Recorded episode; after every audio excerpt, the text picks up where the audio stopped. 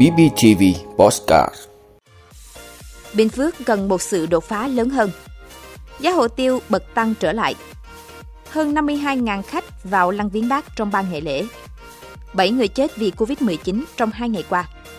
Thời tiết Nam Bộ ngày 2 tháng 5, nắng nóng kéo dài từ sáng đến trưa. Nhật Bản lên kế hoạch tăng lương cho người lao động.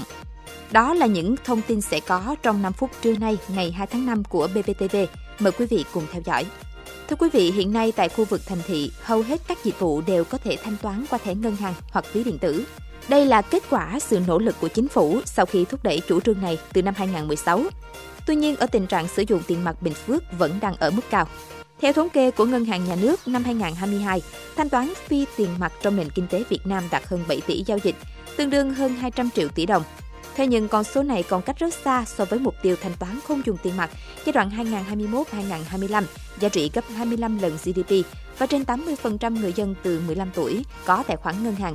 Việt Nam đứng thứ 8 trong top 20 quốc gia phụ thuộc vào tiền mặt nhiều nhất thế giới. Ví dụ, Việt Nam có trung bình 29 máy ATM trên 100.000 người trưởng thành. Tỷ lệ này ở Na Uy là 3.160 máy ATM trên 100.000 người trưởng thành.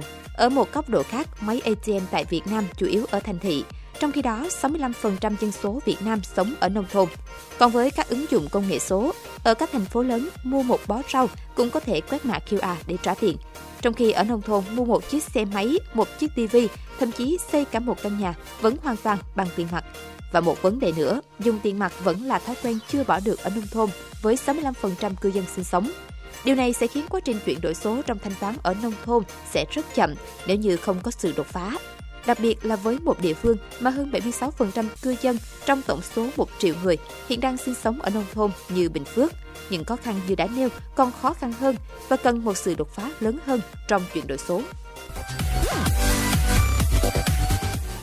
Thưa quý vị, nhiều doanh nghiệp cho biết sau thời gian dài quanh quẩn ở mức chỉ 55.000 đến 62.000 đồng một kg, gần đây giá tiêu có dấu hiệu bật tăng trở lại. Theo đó, giá tiêu đen loại khô trong nước giao dịch ngày 30 tháng 4 quanh mức 67.000 đến 71.000 đồng một kg, tăng 3.000 đến 4.000 đồng so với hơn một tuần trước đó và tăng 8.000 đến 13.000 đồng một kg so với mức thấp của các tháng trước đó. Tuy vậy, so với mức đỉnh 230.000 đồng một kg của nhiều năm trước đó, giá hồ tiêu hiện vẫn còn khá thấp và hầu hết nhà vườn chỉ có được lợi nhuận rất khiêm tốn, thậm chí thua lỗ. Theo các chuyên gia, Việt Nam chiếm hơn 50% sản lượng hồ tiêu toàn cầu, tương ứng khoảng 230.000 tấn và hiện đã thu hoạch xong. Tuy nhiên vẫn chưa có dấu hiệu bán mạnh từ phía nông dân. Một số thị trường như Trung Quốc đang mua tích cực và khả năng sẽ còn duy trì hoạt động này. Do đó, giá của hồ tiêu có khả năng sẽ còn tăng. Theo Cục xuất nhập khẩu, quý 1 năm 2023, xuất khẩu hồ tiêu Việt Nam đạt xấp xỉ 76.200 tấn, trị giá 233,45 triệu đô la Mỹ giảm 6% về lượng và giảm 34,3% về trị giá so với cùng kỳ năm 2022. Giá xuất khẩu bình quân hồ tiêu quý 1 năm 2023 đạt 3.064 đô la Mỹ một tấn, giảm 34,3% so với năm 2022. Thưa quý vị, theo Ban Quản lý Lăng Chủ tịch Hồ Chí Minh trong 3 ngày 29 tháng 4, 30 tháng 4 và 1 tháng 5 đã có 52.249 lượt khách, trong đó có 2.901 khách nước ngoài vào lăng viếng Chủ tịch Hồ Chí Minh. Để đáp ứng mong mỏi vào lăng viếng bác của nhân dân và quốc tế, Ban Quản lý Lăng đã tăng thời gian mở cửa lăng bác trong sáng ngày 30 tháng 4 và 1 tháng 5, tận tình hướng dẫn đồng bào và khách quốc tế vào lăng viếng bác đồng thời không để xảy ra ủng tắc giao thông, đảm bảo an ninh trật tự, an toàn tuyệt đối khu vực. Còn theo Công an quận Ba Đình, Hà Nội, thời gian vừa qua, nhất là những tháng đầu năm 2023, có rất nhiều đoàn khách tham quan từ các tỉnh về Lăng Viếng Bắc. Và những ngày cao điểm cuối tuần, con số này lên đến 25.000 lượt người mỗi ngày. Quý vị, Cục Quản lý Khám chữa bệnh báo cáo nhanh về công tác bảo đảm khám chữa bệnh, cấp cứu tai nạn giao thông COVID-19 trong dịp nghỉ lễ. Báo cáo được tổng hợp từ thông tin của các cơ sở y tế của 63 địa phương, ngành y tế và các bệnh viện trực thuộc Bộ Y tế.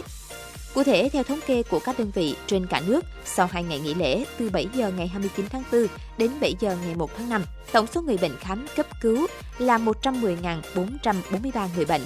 Trong đó, số người bệnh tử vong bao gồm cả chết tại cơ sở khám chữa bệnh, trên đường đến cơ sở khám chữa bệnh và tiên lượng tử vong xin về là 786 người.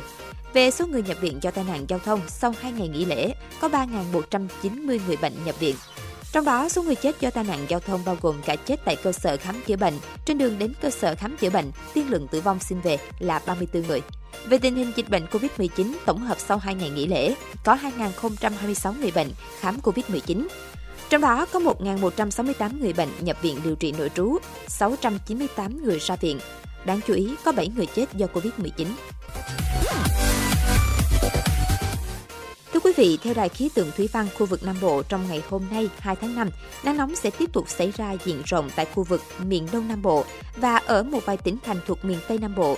Theo đơn vị này, tình hình nắng nóng kéo dài từ sáng đến trưa sẽ khiến tiết trời oi nóng khó chịu, nhất là đối với người dân có kế hoạch tham gia các hoạt động ngoài trời trong dịp nghỉ lễ dài ngày. Dần về chiều tối, nhiệt độ sẽ giảm nhanh, mây phát triển nhiều hơn và những cơn mưa rào sẽ bắt đầu xuất hiện, làm dịu đi cái nóng bức ban ngày. Mưa chủ yếu xảy ra vào thời điểm chiều tối và đêm.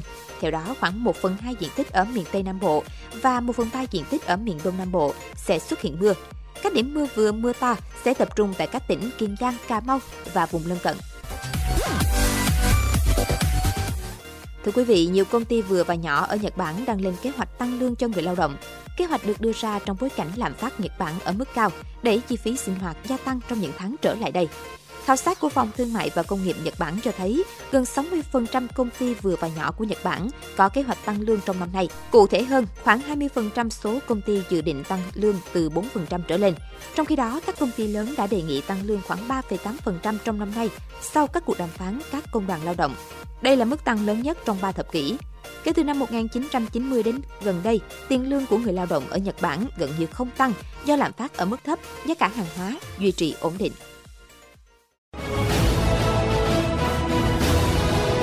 Vị đã luôn ủng hộ các chương trình của Đài Phát thanh truyền hình và báo Bình Phước. Nếu có nhu cầu đăng thông tin quảng cáo ra vặt, quý khách hàng vui lòng liên hệ phòng dịch vụ quảng cáo phát hành số điện thoại 02713 887065. BBTV, vì bạn, mỗi ngày.